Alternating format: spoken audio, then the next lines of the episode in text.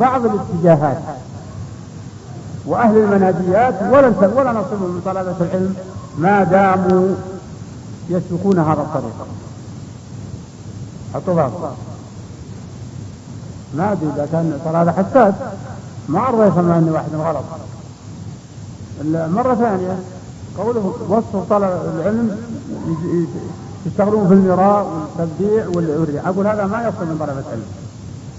وإنما بنظره هو ولكن لنعرف أن قد يصدر من بعض الاتجاهات. وهذا ليس حديث. هذا مو مو تو حديث يا إخوان. هذا قديم. في طوائف البدع من وقت القرن آخر القرن الأول والثاني والثالث. حصل بين أهل البدع بين الإمام أحمد رحمه الله. وبين شيخ الإسلام وغيره وغيره وابن القيم كل القرون هذا سبل المرى من أهل البدع والجدال من أهل البدع. لكن المراء نوادر. نادر. حتى صاحب البدعة ما تجد يقول يقول أنا فعلت وأنا سويت وشغلي أزين ومنهجي أحسن. هذا هذا جهل. اللي أشار إلى الأخرى قد يقع من الناس غرر بهم غرر بهم. وقيل المنهج هذه زينة والمنهج هذه زينة؟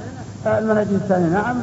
فصار بعضهم يتصارعون بهذا بهذا الزعم وبهذا السبب. ولهذا اللي يشير به أن الإنسان يخلى من هؤلاء كلهم ويسلك الطريق الواضح عندنا ولله الحمد عند طلبة العلم القدامى وكثير من المعاصرين. وإذا جاء توك الصغير الذي يأخذ المنهج فلان وفلان لا يقول. لا يقول. ما والله أبوي وجدي ورا ورا جاهلية يصيرون أذهب منك ولد المسلمين. الجاهلية على الرسول الطباق مو هو أذهب منا؟ إذا جاء ابن الواحد قال وجدنا أبانا على منص القرآن. طيب أنت وجدت بيك وميمك على التوحيد ولا إله إلا الله ولا يصلون الفجر ولا يصلون العشاء. وش اللي غيرك عليهم وناديتك؟ والدعاء للشيخ فلان والشيخ فلان والميت والحي. والدعاء للملك عبد العزيز والشيخ محمد بن إبراهيم والدعاء للملك فهد والدعاء للحكام أنت إيش غيرك؟ وش يعني انقذ نفسك يا مثل 10 سنة أو 15 سنة أو 20 الهم نجيب في الاثماري يعني على الأقل اترك عقليتك من العقليه الجاهلية نستغفر الله. ونعوذ بالله من عقليات الجاهلية. يعني ما نريد لكن المرأة اشار لها هذا لا لا يناسب ولا يصلح. وأحسن شيء أنا ولا الحمد لله عشت على التوحيد.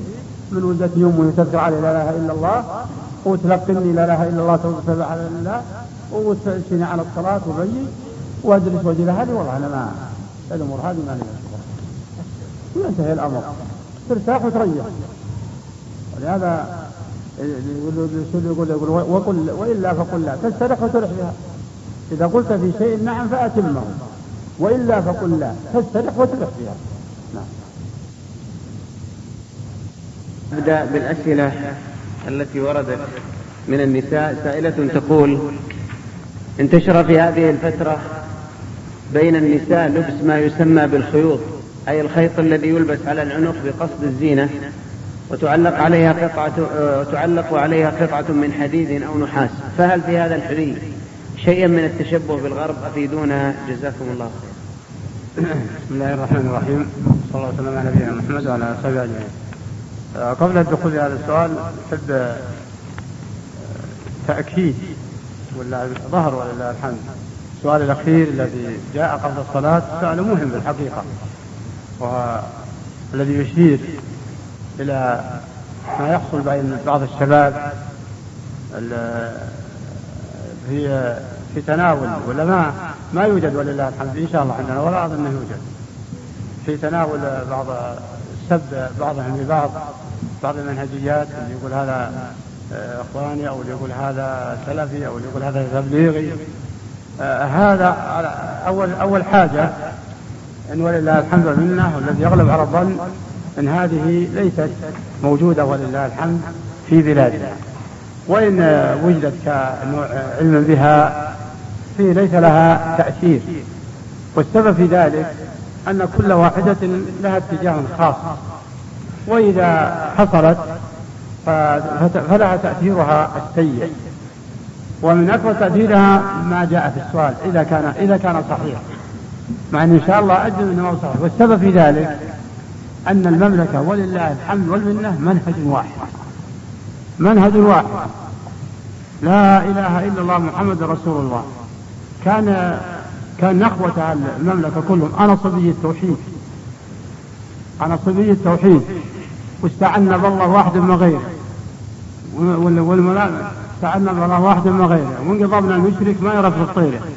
يعني عوام نشأوا عليها. في ولله الحمد هذه منهج هذه المملكة. اللي هو لأن المنهجيات اللي أشار لها تقتصر على جزئية دون جزئية. والسنة متكاملة متكاتفة لا يمكن أن تجزئها. في السلف يأخذ جزئيات في مسألة الفقه فيريد ينشرها فيخالف ما مشى عليه العلماء. اللي مشى عليه العلماء الفقه عندنا على دليل. لكن الأحكام الفقه معروف الكلام عليها. فإذا مشى المجتمع على قول من أقوال العلماء بدليله ما له حق الثاني يجي يقول أنتم هذا باطل. هذا باطل ما يصلح. وهكذا منهجية الأمر والنهي عن المنكر. فيها لها طرق مبينتها الشرعية الشرع. بينها الشرع. التبليغ اللي الله أمر برسوله أن يبلغ بلا إله إلا الله محمد رسول الله. وهو لقاء القيام بالتوحيد وترك الشرك. هذا هو التبليغ الحقيقي. ما هو التبليغ نترك بلد التوحيد ونروح ونروح لطرق ثانية ونترك الأصل. فالحاصل أخواني مثل هذه الأمور لا ينبغي أن تكون والمنهج ولله الحمد واضح عندنا. كل الأصل لأن إيش؟ شعائر الإسلام ولله الحمد موجودة. أركان الإسلام موجودة. وأكبر أكبر الكبائر ولله الحمد ما له وجود وهو الشرك. ولا المعاصي الظاهرة. الظاهرة مقرة. والشعائر اللي, اللي يقولون اللي ذكر العلماء أنه يجب على الحاكم أن يقيمها كلها ولله الحمد من أحسن حاله. فعليه ينبغي للشاب أو الشايب أو أي واحد إذا جاء دخل في هذا الموضوع أن يقول نحن على بصيرة ولله الحمد وليس له داعي نوجد آه، ما يثير الحقائد أو أو الضغائن. نسأل الله سبحانه وتعالى أن يشفي القلوب من هذه الأمراض وأن لا يجعل لها سبيلا علينا وأن يتم الله علينا بجمع هذه الكلمة على كلمة التوحيد لا إله إلا محمد رسول الله وأن يشفي مرضانا ومرضى جميع المسلمين وخصوصا الملك فهد نسأل الله سبحانه وتعالى أن يمتعه بالصحة والعافية.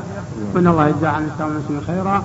هو وأخوته الأعوان وسائر حكام المسلمين نسأل الله لنا ولهم الهداية. نعم. السؤال السائل عن الخيوط التي تلبس على هذه آه، تختلف. فمسألة الخيوط والحديث قد لا يكون لقصد الزينة قد يكون لبدعة. ومتعلق كما كانت الجاهلية تفعل من لبس لبس الخيط وجعل على البهيمة. وكذلك تعليقه في السيارة من يتعلق على البهيمة. فهذه الحديدة ما زينتها. هذا من جهة. ومن جهة أخرى قد تكون هذه الزينة أنا ما أعرف عنها شيء قد تكون من عادات غير المسلمين. فلا يصلح للمسلمين أن أن يشابهوهم إذا كان هذه من عادتهم فالحديد ما يصلح الزينة به.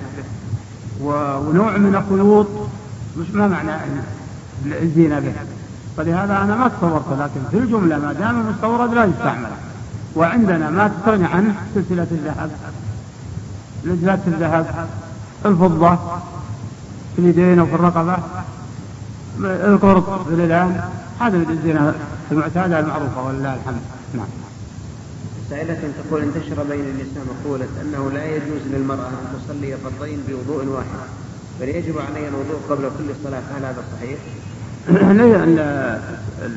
المسلم إذا توضأ رجل أو امرأة يصلي ما شاء ما دام لم ينقض الوضوء ما دام لم ينقض الوضوء. لو توضى الظهر يصلي الظهر والعصر والمغرب والعشاء. ولو قدر انه سهر بالليل ولا نقض الوضوء يصلي الفجر كله سواء أو توضى الفجر. فبقي في الوضوء إلى بعد العشاء جائز أن يصلي بوضوءه رجلا كان أو امرأة. لكن لو جدد وضوءه كان أفضل. لو جدد كان أفضل. وإنما هذه المقالة قد تأتي من بعض النساء حسن يعني تقريبا سوء ظن. أن النساء قد يخرج منها مويات سائلة أو كذا هذا مو بلازم. هذا إذا خرج منها مويات سائلة أو خرج منها سلس بول مثل الرجال مثل الذكر حتى الذكر لو خرج لو كان عنده سلس بول معناه يتوضأ عند الصلاة ثم إذا انتهت الصلاة انتهى وضوءه. الصلاة وما يدوم على هذا وكذلك المرأة إذا كانت مستحاضة أو عندها سلس بول وتوضأت الظهر صلت الظهر والعصر انتهى وضوءها. طبيعي. ولا ما حصل ناقض جديد. أما إذا كانت سليمة ما خرج منها ناقض ولا نعمل فتصلي بوضوئها ما شاءت. الحمد لله. نعم. سائلة تسأل تقول ما حكم زيارة الأقارب ولديهم ما يسمى بالدش. ومع أن الانقطاع عن زيارتهم قد يتسبب في قطيعة الرحم بيننا وبينهم. على كل حال السائلة تسأل تقول حكم زيارة الأقارب. عندهم دش. اسمع الكلام. أولا إذا كانت الزيارة لله الزيارة لله وفي الله ومن أجل ما أمر الله به وعندهم معصية لا يجوز أن تنظري إليها ولا أن تقريها. فاستسمحيهم هذه ناحية. الناحية الثانية قد يكون في وقت هذه المعصية لم تشتغل. فلو رحت سلمت غير وقت ظهور المعاصي فليس فيه بأس إن شاء, إن شاء الله تعالى في نظري أنا النقطة الأخيرة. أما وأن تريدي تذهبين تخاصمينهم على أساس عندهم هذه المعصية تسبينهم ويسبونك هذا لا لا تريد. اترك بيتك وخلاص مرة ثانية إن كان السؤال لله وفي الله فقد عرفت الأخت أن إن سنحت الفرصة وأدت هذا المستحب من دون ارتكاب معصية. ومن هذا طيب. وإن كانت زيارة تحدث ما هو أكبر من ذلك؟ من خصام وشجار فلا تزوريه وهذه قاعدة سواء في الجسم ولا في غيره. قد يكون عندهم محاصن غيرها. وهذه النهاية الثانية الهجر. هل إذا هجرت سيعظهم؟ هذا أيضا له اعتبار. وإن كان الهجر لا, لا يبالون هذا له اعتبار. في الحاصل أن هذا راجع للزائر وتقديره فكون السدورين ومعطي ظاهرة. هذا اللي يؤكد عليه وتطلع إنه ظاهرة. ما احسن تقول شيء ولا يمكن تقول شيء لا تقولي حتى لا تشاهد المعصية وتقرينها. نعم. وهذه سائلة تسأل عن سقوط جنين من بطن أمه بسبب هواء شديد عصف بخيمة تلك المرأة وتمسكها بها. وأن ذلك أدى إلى سقوط الجنين فهل عليها كفارة؟ على كل حال هذه توجه سؤال سؤال خاص. ثم تتصل بالهاتف ولا تتصل بالورقة لأنه يترتب عليه أسئلة عن ما عملته متعمدة ولا غير متعمدة وكبر الجنين وغير الجنين. وهذا يحتاج إلى شوي وقت تفاصيل. يحصل شيء ترسل الدار ولا تتصل بالهاتف على أحد المشايخ ولا الحمد يفيدونها نعم. آه، سائلة تسأل تقول ما حكم مسح المرأة لرأسها من الأمام ثم من الأمام إلى الخلف؟ هل هو واجب أم سنة؟ مسح المسح الرأس واجب على الذكر والمرأة سواء تبدأ من الأمام إلى الخلف وترجع أو من الخلف. لكن من الخلف وترجع أحسن. الرجل والمرأة نعم. سائلة تسأل عن لبس الملابس الضيقة وهي معلمة. وتقول هل يجب على الطالبة نصفها أم لا؟ على كل حال يجب نصفها. لأن السائلة عرفت أنه ليس أن اللبس الضيق للمرأة ليس بجائز أمام الرجال ولا أمام النساء أيضا. إذا كان يفصل الأعضاء أعضاء المرأة فإنه يفصل جسمها فيبرز ثدييها ويبرز, ويبرز عجزتها ويبرز بطنها. فإذا كان يفصلها كان فسخة هذا لا يجوز أن تخرج به لا أمام النساء ولا الرجال ولا تصلي به. حتى لو صلت به لم تصح صلاتها وهو بهذا الشكل. ولهذا لو تجع مئة النجس سبحان الله العظيم ولا عندهم فقه مو عند بعض المتعلمات. تجد إجلال الصلاة يصحب للسجادة بحيث أن تلف بدنها كله. سواء كانت على لبس واحد أو ملبسين فاللي ملزومة مضيق؟ علق بالصلاة تلف نفسها بريدا عام فالحاصل إن هذه لا لا يجوز لها أن تلبس الضيق أمام الطالبات لأن المدرسة قدوة. فيقتدم بها. هذه الطالبة إذا عرفت طريقة النصح كيف تنصحينها فلا بأس. انصحيها وإذا كنت ما تعرفين سيحصل بينك وبينها هواش تبوعين وأنت ما عرفتي السبب. ولا تدرسين رجعتي للفقه عن لبس المرأة الضيق. اتركيها وحاولي من ينصحها غير. وهذه نصيحة لكل أحد للمرأة وللرجل اللي ما يعرف تقدير المعصية. وتعلم سببها لا لا يتطرق للنصيحة عنها. يتركها لغيره. و... وإذا كنت عرفت فأتيها بطريق الأدب. إذا كانت معلمة أو أكبر من السن آه، سلم عليها وقبل راسه واستأذن ما في مانع استئذان الأكبر واستأذنيها وقول الضيق أنا سمعت من المطاوع أن لبس المرأة للضيق ما يصلح. ولا نحب أن الطالبات. يقتدم جديتي خيرا بس مش خليه هذه طريقة الذي ينصح صحيح. أما الذي ينصح للشهر أنه نصح ونتكلم على مدرسة وأنه وقف تماما أمام الطالبات لا يجوز هذا. هذا يحدث مفسد أكبر من المصلحة. سائلة تسأل تقول ما حكم لو حلفت أنا غاضب على أنني لا أذهب إلى بيت آل فلان؟ فبعد أيام ذهبت إليهم هل علي كفارة؟ وتسأل أيضا وتقول حلفت إيش؟ تقول آه أول سؤال لو حلفت وأنا غاضبة على أنني لا أذهب إلى بيت فلان.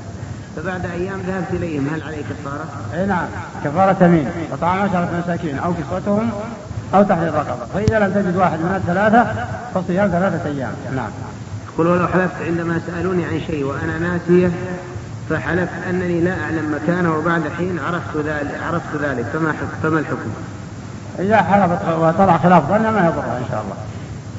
ومن الأسئلة العامة عدد من الأسئلة تسأل عن حكم التلفاز وعن حكم الخادمات. هذان سؤالان ما ما أسلم لها معرفة الحكم إلى الآن. سألت من السؤال عنها ولا في داعي الكلام. اللي يبي يعمل يعمل واللي يريد يتذوق معروف معروف ترجمة المشايخ كلا التلفاز معروف الكلام عليه أن آلة حتى ما يأخذ به يقدم لما به آلة من الآلات. فإذا ظهر لك يا المستعمل أن المفسدة أكثر هو كغيره من الآلات يظهر لك أن المصلحة أكثر من في الشغل أما مسألة المسألة الثانية اللي هي الخادمات. الخادمات. الله المستعان الخدمة في أصل الشرع جائزة. لكن ما وراء هذه الخدمة الخادمة؟ الخدمة تحتاج إلى آداب الكافرة ما تستخدم نهائيا. نهائيا الكافرة ما تستخدم ولا الكافر. لأن الله يقول ولا يدعو الكافرين على من السبيل ويقول لا تتخذوا بطانة من دونكم. بقي معنى المسلمة الأصل في المسلمة تستخدم هذه معنى جائز الخادمة.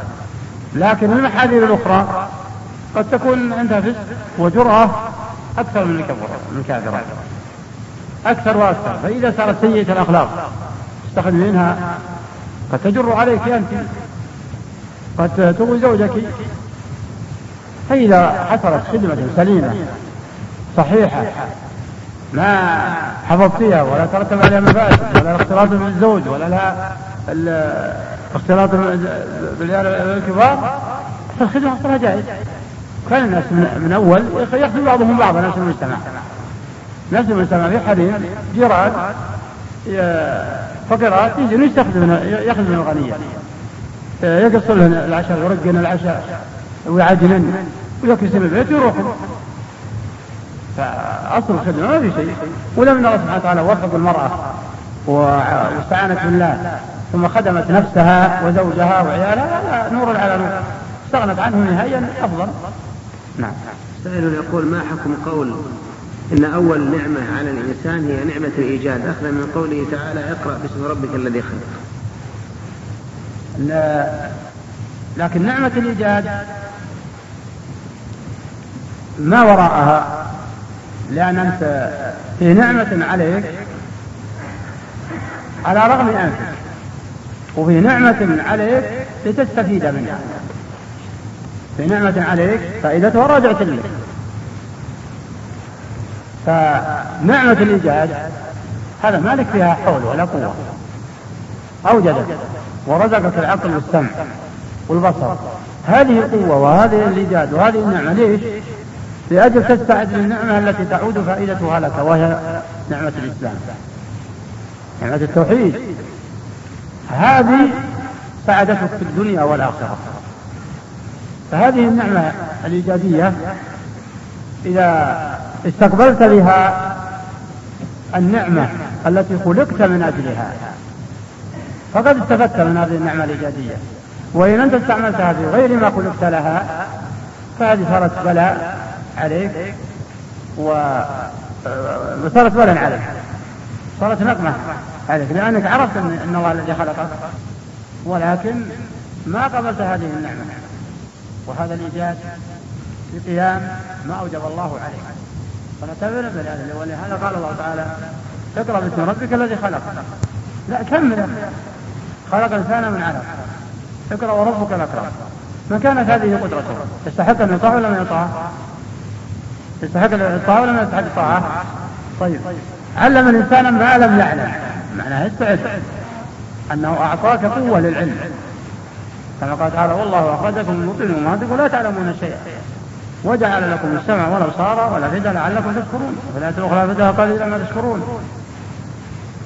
فما وجده الله آه، عليك من الخلق في البدن وفي حاسة السمع والبصر والعقل؟ استعملها في طاعته. هنا تنجح ولهذا إذا فقد إذا فقدت العقل الذي هو آلة التمييز أصبحت كالحجر. لا الحجر مريح يوخر عن الطريق ولا يبنادر ولا يستعمل. لكن تبقى عالة الله يعافينا وإياكم. إذا إذا ذهب العقل. وأنت ما تواخر لأنه مو بيدك إلا إذا ذهبت في اختيارك إذا ذهبت إذا إذا ذهب غير اختيارك كجنون أو مرض أو عته هذا ما عاد عليك شيء. الحمد لله. لكن أذهبت باختيارك كسكر مخدرات هذا لا. معناه عكست ما أراد الله منك من عقلك وهو أن تميز الخير لا تفعله وتميز الشر فتجتنبه نعم.